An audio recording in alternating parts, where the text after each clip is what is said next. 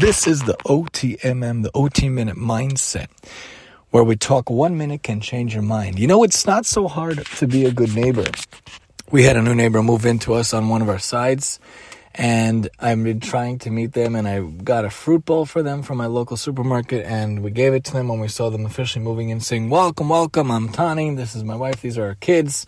We're so happy to have you in the neighborhood. Also, you know, that holiday that we don't celebrate, but on October 31st, you know, in different years we do different things. This year we didn't really get many people, but I put out a bowl, a carton of candy, and I made a sign that says, please take two per person. Easy to be a good neighbor, simple to be a good neighbor. In previous years, I actually had the door being answered with the kids themselves.